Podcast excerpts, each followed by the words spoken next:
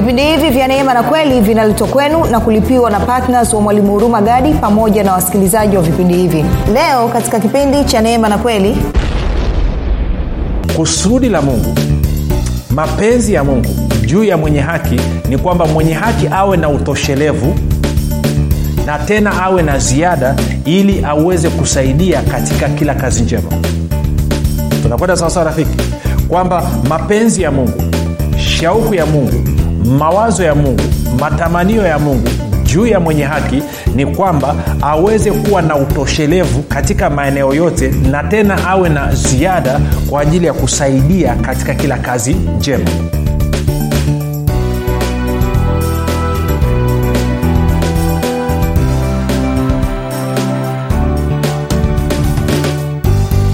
popote pale ulipo rafiki ninakukaribisha katika mafundisho ya neema na kweli. Jina langu naitwa huruma gadi. Ninafuraha kwamba umeweza kuungana nami kwa mara nyingine tena ili kuweza kusikiliza kile ambacho bwana yesu ametuandalia.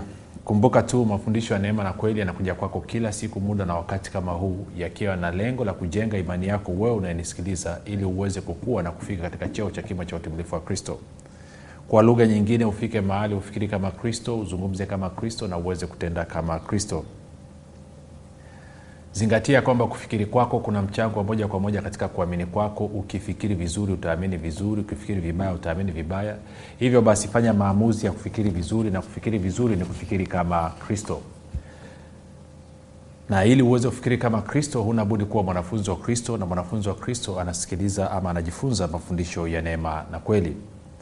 Shukrani kwa ajili ya wale wote ambao wamekuwa wakisikiliza vipindi vya neema na kweli wakifuatilia na kuhamasisha wengine wote ambao mmekuwa mkifanya maombi kwa ajili ya vipindi vya neema na kweli pamoja na mimi mwenyewe na timu yangu na wote ambao mmekuwa mkishiriki kupatna kwa kutoa ili kuhakikisha kwamba injili kwa njia ya redio inasonga mbele. Tunaendelea na somo letu linalosema mwenye haki ataishi kwa imani mwenye haki ataishi kwa imani lakini tunaangalia matumizi ya haki ya imani katika uchumi.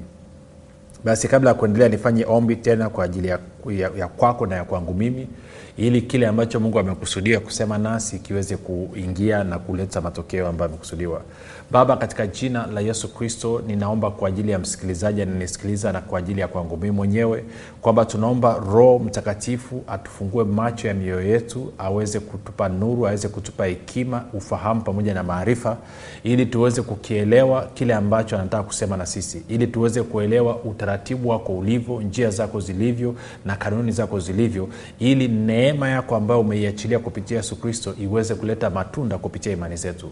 Baba asante kwa maana umenisikia amen. Okay rafiki tunapiga hatua nataka tuendelee. Um, tunasema mwenye haki ataishi kwa imani.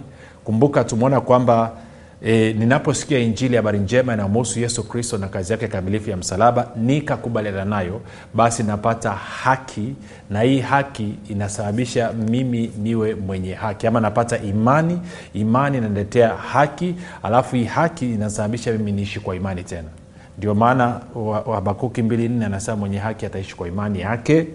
E, warumi moja kumi na saba anasema mwenye haki ataishi kwa imani. Wagalatia tatu kumi na moja anasema mwenye haki ataishi kwa imani. Waibrania kumi thelathini nane anasema mwenye haki ataishi kwa imani.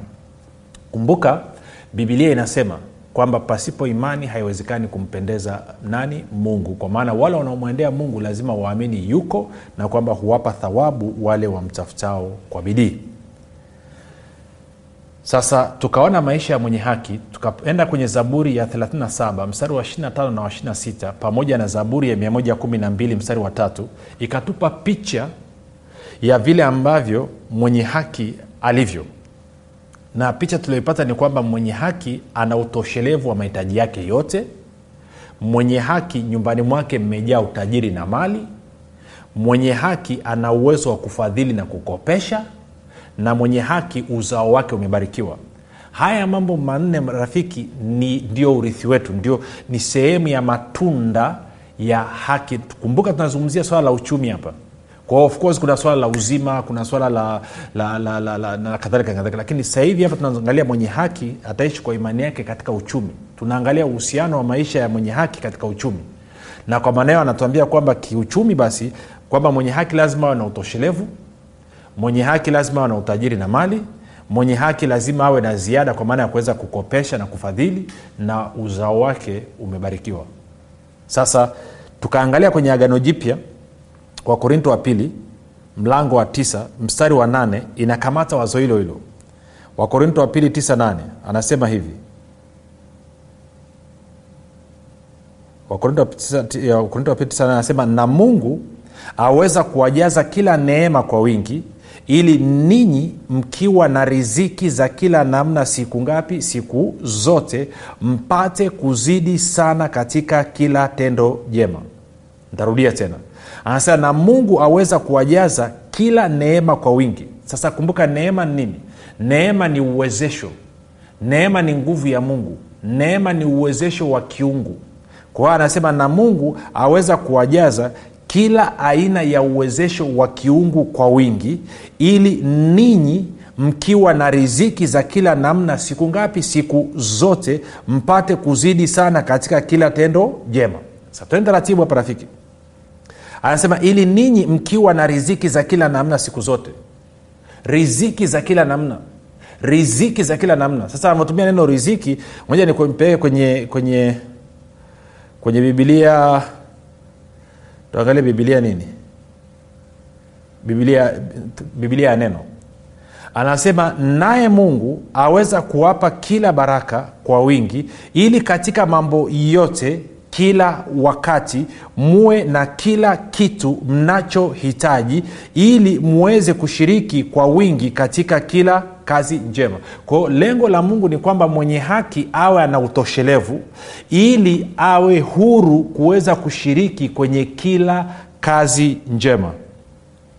Sikia bibilia habari njema anavyosema. Bibilia habari njema anasema hivi mungu anaweza kuwapeni nyinyi zaidi ya yote mnayoyahitaji. Anaweza akawapeni nyinyi zaidi ya yote mnayoyahitaji. Mpate daima kuwa na kila kitu mnachohitaji. Mpate daima kuwa na kila kitu mnachohitaji na hivyo mzidi kusaidia katika kila kazi njema. Na hivyo mzidi kusaidia katika kila kazi njema. Kwa hiyo tungesemaje? Kusudi la mungu mapenzi ya mungu juu ya mwenye haki ni kwamba mwenye haki awe na utoshelevu na tena awe na ziada ili aweze kusaidia katika kila kazi njema. Tunakwenda sawasawa rafiki? Kwamba mapenzi ya mungu shauku ya mungu mawazo ya mungu matamanio ya mungu juu ya mwenye haki ni kwamba aweze kuwa na utoshelevu katika maeneo yote na tena awe na ziada kwa ajili ya kusaidia katika kila kazi njema. Huo ndio mtizamo. Hivyo ndivyo ambavyo mungu anakuona na hivyo ndivyo ulivyo wewe sasa hivi tunavyozungumza. Hata kama hapo unapokaa unakaa kwenye nyumba ya udongo chumba kimoja kwamba kuna nyasi juu mvua inaingia ikinyesha kwamba chini huna hata godoro hai, lakini kama umeokoka umezaliwa mara ya pili basi mwonekano wako wewe jinsi ambavyo mungu anakuona na jinsi ambavyo ibilisi anakuona hivi ndivyo unavyoonekana katika ulimwengu wa roho. Kama angetokea mtu leo akafunguliwa macho ya rohoni akaonyeshwa maisha yako anakuona wewe una utoshelevu wa kila kitu kwamba wewe una mali na utajiri kwamba wewe una uwezo wa kufadhili na kukopesha na kwamba wewe watoto wako kama una watoto wamebarikiwa unasema lakini mwalimu sasa huo sio uhalisia katika damu na nyama. Ya kumbuka ulimwengu wa roho ni halisi zaidi kuliko ulimwengu wa damu na nyama. Waibrania 11 mstari wa tatu anasema kwa imani twafahamu ya kuwa ulimwengu uliumbwa kwa neno la mungu hata vitu vinavyoonekana vikatokana na vitu visivyoonekana. Kwa lugha nyingine anasema kwamba ulimwengu wa roho ndio unaosababisha ulimwengu wa damu na nyama kuumbwa kupitia imani na neno la mungu. Sasa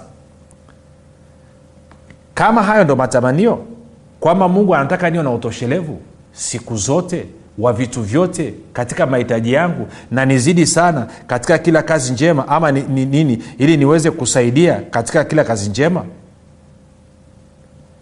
Nifanyeje basi? Nienendeje kama mwenye haki ili uhalisia ulioko rohoni uje katika damu na nyama. Namna pekee naweza kusababisha hicho kilichoko rohoni kije katika damu na nyama ni kutumia imani. Sasa imani ni nini? Anasema imani ni kuwa na uhakika wa kile ambacho mungu amesema. Anasema imani ni kusadiki kabisa uwepo wa mambo yasiyoonekana imani ni kusadiki kabisa ni kukubali kabisa uwepo wa mambo yasiyoonekana. Kwa hiyo hatua yako ya kwanza kumbuka tuo na habari njema ukisikia ukakubaliana nguvu ya mungu inaachiliwa ya kusababisha hicho ulichokikubali kiweze kudhirika katika damu na nyama. Sikuwa nakumbuka rafiki. Ndomaana kama ujasikiliza meseji za nyuma urudi ukazisikilize. Sasa tukasema tunaingiaje basi kwenye maisha ya neema yenye utoshelevu? Tukaenda tukaona kwenye wakorinto wa pili anasema mstari wa pili tisa kumi anasema na yeye yaani mungu ampaye mbegu mwenye kupanda na mkate uwe chakula atawapa mbegu za kupanda na kuzizidisha naye atayaongeza mazao ya haki yenu ili nini? Mkitajirishwa katika vitu vyote mpate kuwa na ukarimu wote umpatiao mungu shukurani kwa kazi yetu. Maanaake nini? Paulo anasema kwamba ninyi wakorinto mnapokuwa wakarimu katika kutoa mnasababisha mimi paulo na timu yangu tukahubiri injili na watu wanavyookoka kuponywa na kufunguliwa inasababisha mungu apewe shukurani okay. Kwa lugha nyepesi ingesema hivi kwamba wewe unapotoa fedha yako ukasapoti kulipia vipindi vya neema na kweli. Hurumagadi akahubiri injili ya kristo kupitia vipindi vya neema na kweli katika redio. Kuna watu ambao wanaokoka kuna watu ambao wanafunguliwa kuna watu ambao wanaponywa kuna watu ambao maisha yao yanabadilika. Na hayo yanavyotokea hao watu wanampa mungu shukrani kwa ajili ya nini? Kwa ajili ya kile ambacho wamekisikia kupitia vipindi vya neema na kweli kwa hiyo kwa maneno mengine utii wangu mimi wa kuamua kwenda kwenye redio kuhubiri injili na utii wako wewe wa kuamua kutoa na kusapoti gharama za injili kwa njia ya redio basi kwa pamoja sisi tunasababisha mungu apate shukrani kwa maneno mengine mimi nikigoma kwenda kwenye redio kama mungu alivyoniagiza na wewe ukigoma kutoa na kuchangia gharama za kwenye redio kama mungu anavyokuambia maanaake ni kwamba mimi nitakuwa nimemnyima mungu kupewa shukrani na wewe utakuwa umemnyima mungu kupewa shukrani. Tunaenda sawa? Sasa tuyaache hayo. Kwa anasema ule mstari wa kumi na yeye ampaye mbegu mwenye kupanda na mkate uwe chakula atawapa mbegu za kupanda na kuzidisha kwa mbegu iliyoko store haiwezi ikamsaidia mkulima. Ukinunua mbegu alafu ukaenda ukaweka store store sio mahali pake. Mbegu zinatakiwa ziende shambani. Mbegu zilizotiwa ardhini ndo zinaweza kuzidishwa. Vivyo hivyo fedha ulioichukua sasa hivi umeifungia benki umeiweka tu imekaa. Haiwezi ikawa na msaada kwako especially tunavyozungumzia hata ungekuwa unajua uchumi wakati najifunza huko nilipokuwa nikisoma kuna neno moja watu wa fedha wanazungumza wanasema hivi a shilling today worth more than a shilling tomorrow. Kwamba shilingi ya leo ina thamani zaidi kuliko shilingi ya kesho. Kwa hiyo wanakwambia nini? Wanakwambia hiyo shilingi leo itumie ikuzalishie itumie ikuletee usipoiwekeza maanaake ni kwamba ukaiweka tu kesho haitakuwa na thamani sawasawa na leo. Kwa hiyo ukitaka kesho iwe na thamani basi lazima shilingi ya leo uiwekeze. Invest. Wekeza ili izalishe. Ili nini? Inapofika kesho huo umezalisha zaidi. Ulichonacho kinakuwa ni kingi kuliko kile ulichokuwa nacho jana kwa hiyo tunapokuja katika mfumo wa ufalme wa mungu mfumo wa uchumi wa mungu kumbuka anasema mwenye haki maisha yake yakoje? Ana utoshelevu wa vitu vyote. Nyumbani kwake kumejaa mali na utajiri kwamba ana uwezo wa kufadhili na kukopesha lakini pia uzao wake umebarikiwa. Kwa hiyo maanaake nini? Anasema anakupa mbegu ya kupanda. Kwa hiyo anasemaga kila siku hujawahi kukosa chakula. Mungu amekulisha kila siku. Kwa nini? Kwa sababu umetumia imani yako kumwaminia mungu akupe chakula kumwaminia mungu akupe mavazi. Kumwaminia mungu akupe sehemu ya kukaa. Na umekuwa ukitumia ukiangaika ukifanya juhudi kabisa na mungu amekupa. Hajawahi kukuacha. Lakini anasema sio tu kwamba anatoa chakula huwa anatoa mbegu za kupanda pia. Na nikakwambia anavyozungumza mbegu hapa context maudhui yake anazungumzia fedha. Kwa hiyo tukirudi ule mstari wa sita pale juu anasema lakini nasema neno hili apandaye haba atavuna haba. Apandaye kwa ukarimu atavuna kwa ukarimu. Kila mtu na atende kama alivyokusudia moyoni mwake. Si kwa huzuni wala si kwa lazima maana mungu humpenda yeye atoaye kwa moyo wa ukunjufu.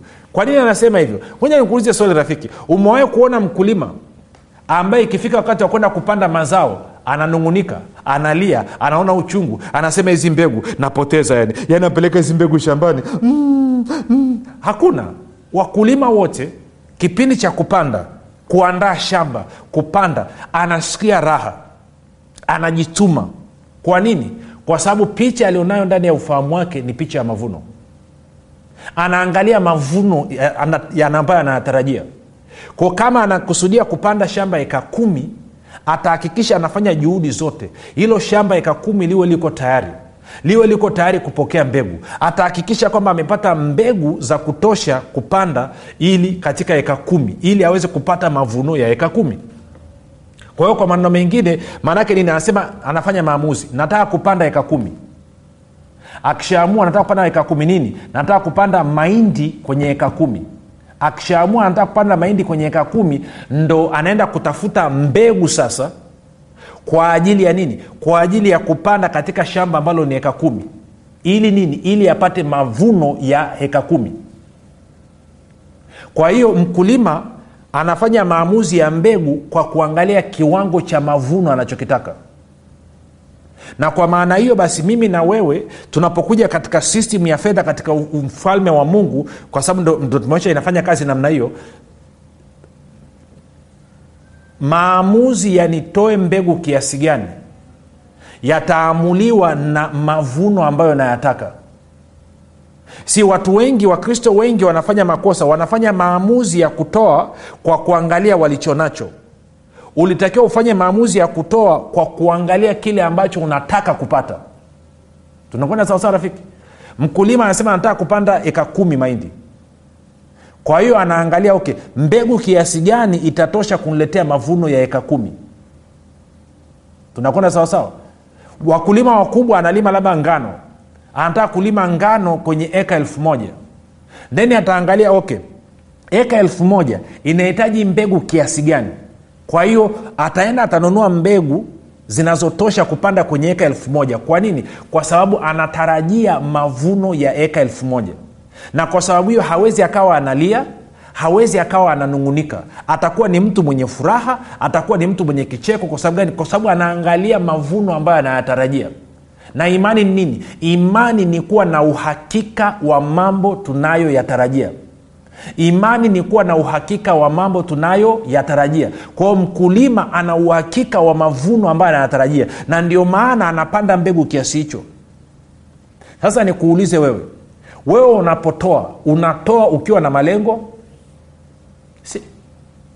kumbuka tunazungumzia swala la, la, la, la, la, la, la wakorinto wa pili 98 tunaangalia kwamba tunafanyaje ifanye kazi kwamba niwe na neema ya utoshelevu siku zote katika kila eneo ili nizidi sana katika kusaidia kazi njema.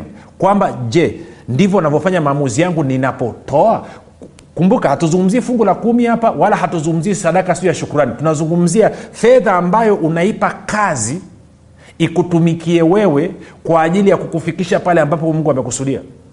Na kumbuka paulo anasema unatoa kwa moyo wa hiari unatoa kwa upendo. Sio kwa kunungunika kama ulivyokusudia moyoni mwako. Mkulima anakusudia nataka mavuno kiasi fulani. Kwa hiyo kufuatana na yale mavuno sasa ndio anaamua kupanda mbegu anunue mbegu kiasi gani tunaenda sawa rafiki? Kwa hiyo nataka ni kuchallenge. Kuanzia leo hii usio unatoa tukiolela kwa mfano tunavyoalika watu kwenye vipindi vya neema na kweli kwamba tutoe kuchangia gharama za redio ungeweza kufanya maamuzi? Ukasema ok ngoja. Mimi naenda labda krismasi inakuja. Na krismasi inavyokuja ninahitaji kununua nguo labda za watoto ninahitaji krismasi tuangushe na mbuzi pale. Tunahitaji krismasi tunywe soda za kutosha. Ninaita familia tatu nne. Kwa hiyo gharama zangu hapa ni shilingi laki saba. Kwa nahitaji laki saba kwa ajili ya krismasi okay. Kama nahitaji laki saba nasema okay. Nafanyaje? Nahitaji mbegu kiasi gani ya kutoa ili niamini sawasawa na wakorinto wa pili 98 ili nini? Nipate utoshelevu niwe na utoshelevu siku ile na niwe na ziada ya kusaidia wengine. Kwa hiyo nasema okay, kwenye hii shilingi laki saba nadhani ninaangalia hapa ninaweza nikapata mbegu yangu shilingi laki moja. Okay. Kwa hiyo nitachukua shilingi laki moja. Alafu nitasema mungu asante kwa maana unanipenda asante kwa maana una uwezo wa kutoa neema ambayo ikanipa utoshelevu katika maeneo yote ya maisha yangu na kuniruhusu nizidi sana katika kila kazi njema.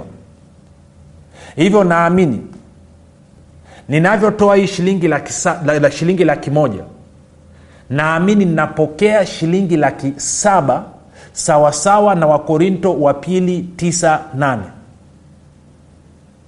alafu baba asante kwa maana nami nimepokea. Kwa hiyo unachukua laki yako moja unatia kwenye simu alafu unatuma.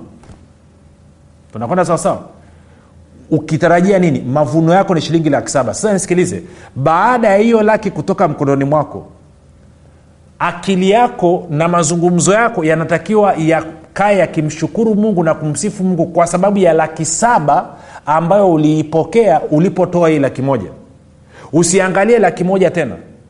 Angalia ile laki saba. Usizungumze tena mazungumzo ya kufanya laki moja kuhusu laki moja. Mazungumzo yako yawe kuhusu mavuno. Mkulima anapopanda shamba lake kama ni kumi amepanda hazungumzii mbegu alizotia ardhini. Anaanza kuzungumzia mavuno ambayo anayataka. Kwa hiyo na wewe nataka unafanya namna hiyo. Kwa hiyo inawezekana mwingine unasema labda mi nahitaji shilingi laki tatu. Then angalia unaweza ukapata mbegu kiasi gani ili utoe kwa ajili ya hiyo. Kwa sababu kumbuka tunachokitaka mimi na wewe ni tuingie kwenye maisha ya utoshelevu. Kwamba wakorinto wa pili 98 maisha ya mwenye haki yawe halisi. Ambayo ni yepi? Kwamba niwe na utoshelevu siku zote nyumbani kwangu pajae mali na utajiri niwe na ziada ya kuweza kutoa na kukopesha lakini pia uzao wangu ubarikiwe. Kwao mimi naamua. Wakati niko katika huo mchakato maanake ni kwamba na mahitaji fulani fulani nilionayo sindio kwa hiyo nahitaji kupata kiasi fulani cha fedha. Kwa hiyo naangalia mahitaji nilionayo nasema nahitaji shilingi labda shilingi laki moja na hamsini elfu. Mimi na shilingi ngapi sasa hivi? Sasa hivi mkononi mwangu na shilingi elfu ishirini. Kwa natoa elfu ishirini sawasawa na wakorinto wa pili 98 nikiamini kwamba napokea sasa hivi shilingi laki moja na hamsini elfu. Kwa hiyo badala ya kukaa nazungumzia shilingi elfu kumi na tano niliyoitoa naanza kumshukuru na kumshangilia mungu kwamba nilipo kwamba nimepokea shilingi laki na hamsini elfu inawezekana labda unahitaji shilingi milioni kumi kwa ajili ya ujenzi wa nyumba yako. Umejipigapiga kila ukijikusanya ukijikusanya hela imeenda imeenda imefikia labda milioni moja na nusu na haitoshi kuanzisha hiyo kazi unataka kuianzisha. Kwa hiyo unafanya nini? Unasema mungu najua kwamba bwana asipojenga mji yeye aujengae ama asipojenga nyumba yeye ajengae ajenga bure kwa baba nina shilingi milioni moja na nusu hii. Lakini hela ya kuanzia kazi yangu ya ujenzi wa nyumba ni shilingi milioni kumi. Naamini navyotoa milioni moja na nusu kwa ajili ya kazi yako ya ufalme kwamba napokea shilingi milioni kumi kwa ajili ya ujenzi wa nyumba yangu. Mungu hajawahi kuwa mwongo hata siku moja. Hivyo ndivyo ambavyo tunaishi kwa imani rafiki. Otherwise utabidi uishi kwa kuvuja jasho kwamba utegemee mpaka ukusanye hela ifike milioni kumi na wewe unafahamu kila imefika milioni moja na nusu ulivyoenda milioni mbili ikatokea shida. Kwa hiyo ikalika hapo laki saba ukarudi milioni moja na laki tatu. Ukaanza kukusana tena akatokea sijui nani mgonjwa ikarudi laki tisa. Njia nyepesi ni acha tumia fedha kwa kuiwekeza katika ufalme wa mungu. Alafu ufalme wa mungu ukufanyia ile kazi ambayo wewe ungeweza kuifanya mwenyewe kwa kuvuja jasho. Inaanza kuja kuja rafiki. Hivyo ndivyo ambavyo tunaishi. Ingekuwa kama sio huo mfumo nisingethubutu kuja kwenye redio. Sahivi tunavyozungumza rafiki tuko kwenye redio mbili tofauti.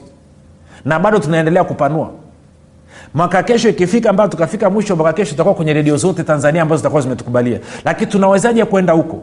Tunawezaje mtu unaondoka unaanza kazi huna hata shilingi alafu unaenda? Ni kwa sababu ya mwenye haki ataishi kwa imani. Maana yake nini? Natumia fedha kuniletea ustawi kwa hiyo na wewe unaweza ukatumia fedha yako ikakuletea ustawi kwa maana ya kwamba ukaishi maisha ya mwenye haki kama ambavyo mungu amekusudia.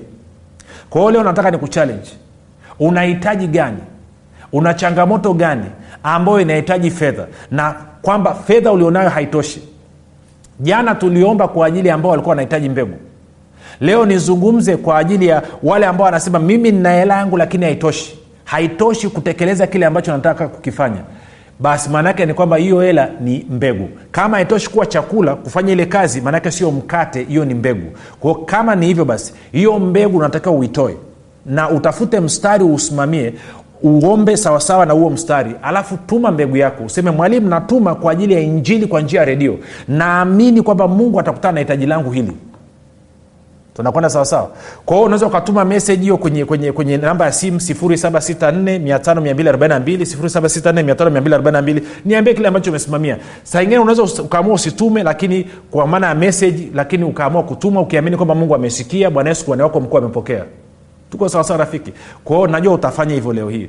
Baba katika jina la yesu kristo wa nazareti asante kwa ajili ya ndugu ambaye amenisikiliza. Asante kwa vile ambavyo ameanza kuona kwamba anaweza akatumia kidogo alichonacho akashirikiana na ufalme wako pamoja na baraka ya abrahamu akaingia kwenye utele baba anavyochukua hatua hiyo asante kwa maana majibu yake atayapata tena na kuzidi nawe utamshangaza naye atakuwa ameingia katika pumziko. Katika jina la yesu kristo naomba nakushukuru amen. Rafiki chukua hatua hiyo. Jina langu naitwa huruma gadi. Kumbuka yesu ni kristo na bwana kwa nini usifanye maamuzi sasa ya kuwa patna wa mwalimu huruma gadi katika kueneza injili kwa njia ya redio kupitia vipindi vya neema na kweli? Ungana na mwalimu huruma gadi sasa ubadilishe maisha ya maelfu ya watu kwa kuwa patna wa vipindi vya neema na kweli katika redio. Kwa kutuma sadaka yako ya upendo sasa kupitia nambari 7645242 au 6735242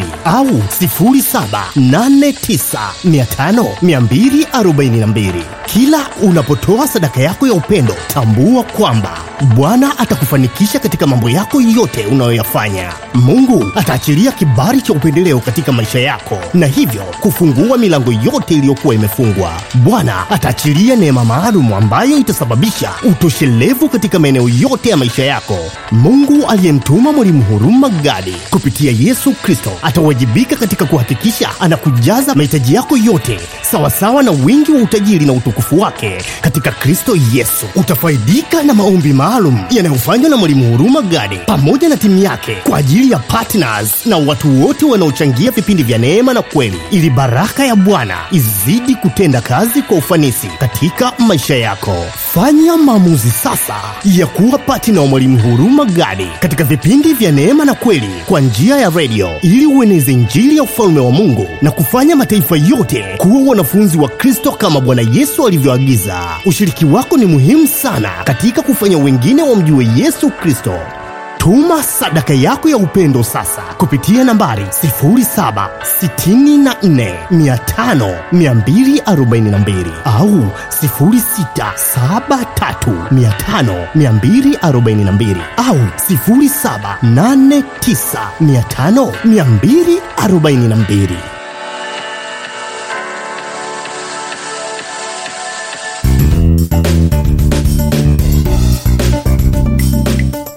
umekuwa ukisikiliza kipindi cha neema na kweli kutoka kwa mwalimu huruma gadi. Kama una ushuhuda au maswali kutokana na kipindi cha leo tuandikie message ama tupigie simu namba 7645242 au 6735242 au 7895242 nitarudia.